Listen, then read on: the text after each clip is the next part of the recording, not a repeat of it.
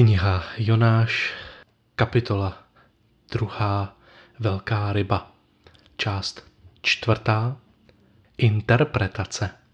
Člověk se nachází v meziprostoru.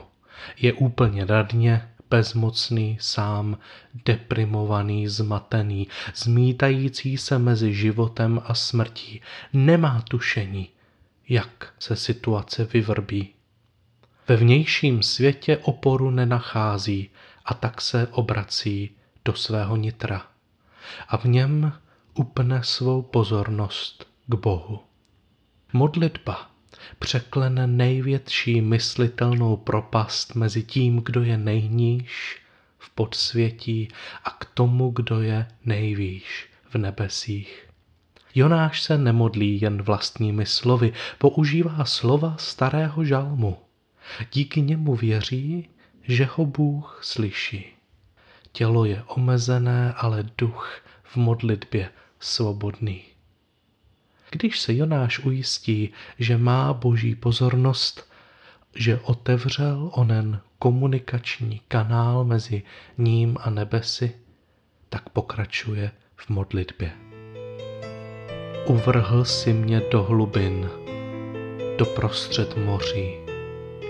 Obklopil mě proud, převalily se přeze mne všechny tvé příboje a tvé vlny. Jonáš popisuje svůj zážitek, vypráví to, co se odehrálo. Je zajímavé, že svůj příběh začíná božím hozením do vody a ne někde dřív, třeba svým útěkem. Ale dobrá, ať si začne kde chce. Popis události má tři roviny. Rovinu reálnou, poetickou a interpretační. Verš je jako provázek, spleten ze tří pramenů. Na reálné rovině Jonáš popisuje to, co zažil svými smysly. Vzpomíná, jak ho obklopila voda, převalila se přes něj vlna, jak si s ním voda dělala, co chce. Mohl by k tomu klidně dodat, že cítil slanou vodu, štípala ho v očích, až se zalikal, dusil a tak dále. Zkrátka, sami si vzpomeňte, jak jste někdy na pláži vkročili do vysokých vln. Vzpomeňte si, jestli jste se někdy topili, jaké to bylo. To byla reálná rovina. Druhá rovina je jazyková, poetická. Není to žádné humpolácké vyprávění v hospodě, je to modlitba, báseň, možná píseň, bravurně vložena do dramatického příběhu. Jonáš popisuje hlubiny, srdce moře, proudy, příboje, vlny. Neřekne jen spadl jsem do vody, ale použije pestrou škálu synonym k popisu moře. Je to krásný text. Navíc si zase půjčí obrazy z žalmu. První rovina, první provázek, reálná rovina, ta vycházela ze smyslové zkušenosti. Druhá rovina toho, co Jonáš říká, je poetická, jazyková, vychází z jeho schopnosti zážitek předat druhému. Třetí rovina je rovina interpretační, výkladová. Jonáš jednoznačně přisoudí aktivitu Bohu. Ty jsi mě, Bože, uvrhl, respektive zavrhl. Slovo může znamenat obojí.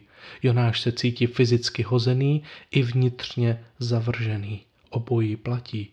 Ale je to především Bůh, kdo to dělá. A jde o boží moře, boží vlny, boží příboje. Za všechno, co se Jonáš vyděje, může Bůh. Tak Jonáš konstruuje svou větu. Jonáš je pasivní, Bůh aktivní. Jonáš je hozen, Bůh hází. Jonáš je zavržen, Bůh zavrhuje. Tato rovina Jonášovy řeči nevychází z jeho smyslové zkušenosti. Není to tak, že by moře mělo jinou chuť a podle toho Jonáš poznal, a to bylo boží moře. Ne, dokonce rovinu reality tato interpretační rovina popírá. Vždyť si vzpomeňte, kdo hodil Jonáše do vody? Bůh? Ne. námořníci na Jonášovo přání. Proč tedy Jonáš najednou vykládá, že to byl Bůh? Kde se bere ona Jonášova interpretace božího děje? Je to otázka víry, ne zkušenosti. Jonáš věří, že to byl Bůh, protože věří v Boha bouří, v Boha, který je zodpovědný, v Boha, který ho osobně pronásleduje, jako rodič vzpurného chlapce, který běží směrem k silnici.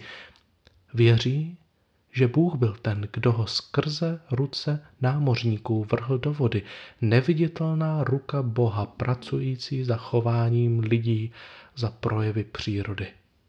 To je Jonášova víra, ne jeho smyslová zkušenost. A příběh mu dává za pravdu, vždyť je celý postaven tak, že boží prsty vidí všude.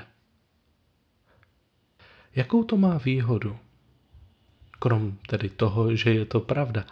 V čem Jonášovi pomůže vnímat situaci jako boží děj, boží chaos, boží vlny? Když si král David vybírá v jednu chvíli ve svém životě trest za hřích, dostane na výběr od Boha tři možnosti. Sedm let hlad, tři měsíce nepřátel a tři dny mor. David na to říká, je mi úzko, nechť tedy prosím padneme do rukou hospodinu, neboť jeho slitování je nesmírné, jen ať nepadnu do rukou lidských. David si může vybrat, jaký chaos na něj přijde. A chce ten chaos, který má v rukou Bůh. Protože pokud je to boží chaos, tak přesto, že se mi to jeví jako chaos a bolí to stejně, je tu naděje. Vždyť Bůh je slitovný. Jestliže je chaos přisouzen Bohu a Bůh je slitovný, potom je naděje.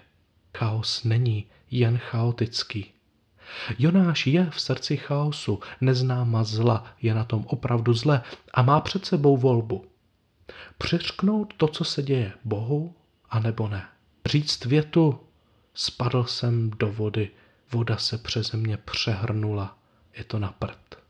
Nebo může přiřknout to, co se děje Bohu, tak, jak to dělá, tvoje příboje, tvoje vlny. Ať tak či tak, Zle mu bude stejně. Nic se nezmění ve vnějším světě. Ale jeho pohled na tu děsivou příšeru, která ho obklopuje, bude jiný. Jestli je to chaos, osud, nemám to pod kontrolou ani já, ani nikdo jiný. Jestli je zatím Bůh, tak to sice nemám pod kontrolou já, ale někdo ano, on ano, a já znám boží charakter a to je úlevné, nadějné. Boží vlna je stejně slaná jako vlna osudu.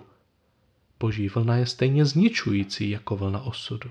Ale boží vlna má cíl, má směr a důvod a ten je garantován božím charakterem a směřuje vždy k tomu, co je dobré. Vše se děje k boží slávě. Vždyť na konci dějin, při závěrečném tónu vesmíru, bude vše boží slávě. Co my, jak si vykládáme svět okolo sebe, jak vyprávíme o svých zážitcích? Všechny naše zážitky, ať už jsou pozitivní, negativní, traumatické, jsou spleteny jako provázky ze tří pramenů. Mají rovinu reálnou toho, co se fakticky stalo. Mají rovinu jazykovou, kterou první rovinu uchopíme doslov a vzpomínáme na ní třeba pomocí básně nebo písně nebo deníčku nebo povídky vypravování. A mají také rovinu interpretační. Co si o tom myslím, jak si to vykládám, komu co přisuzuji. Nemůžu se tomu vyhnout, do jazyka vždy vtělím svou víru. Co se tedy změní, když chaos a bouři okolo sebe přisoudím Bohu. Na bouři se nezmění nic, na naší bolesti se nezmění nic, na naší nemoci a tak dále.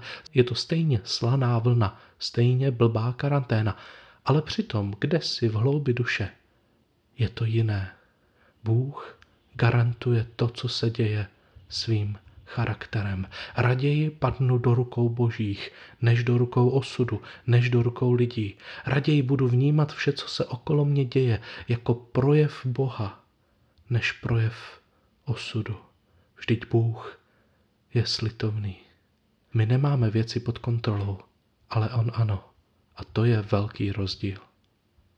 Pane Ježíši Kriste, vzpomínáme si tehdy, když jsme s tebou a s učedníky stáli u nemocného a, a lámali jsme si hlavu nad tím, proč je nemocný. Řekl si nám tehdy, že to nebyl ani hřích jeho rodičů, ani jeho vlastní hřích, ale že se to stalo proto, aby se ukázala boží sláva. To je přesné, pane Ježíši. Taky často chceme znát důvody. Pítíme se po příčinách a nenacházíme je. Zvláště, když jsme obklopeni chaosem a zmatkem, nevíme, kde nám hlava stojí, co se děje. A tak ti děkujeme za to, že si náš pohled nasměroval ne k důvodům, proč se to stalo, ale k budoucnosti, ke smyslu. Že si náš pohled protáhl do budoucna k tomu, že všechno se děje k boží slávě, že všechno v konečném důsledku směřuje k boží slávě. Každá vlna je vedena boží slávě. Jestli je to, pane, pravda, jestli je pravda to, čemu věřil Jonáš a čemu si věřil ty, že boží prsty jsou ve všem, že působí neviditelná ruka boží, potom se s důvěrou spoléháme na to, že vše směřuje ke tvé slávě. Přestože je nám zlé, voda tvých vln je stejně slaná a nepříjemná jako voda vln osudu, ale je tu rozdíl. Směřujeme ke tvé slávě a to nám dává naději. Sláva tobě, Kriste.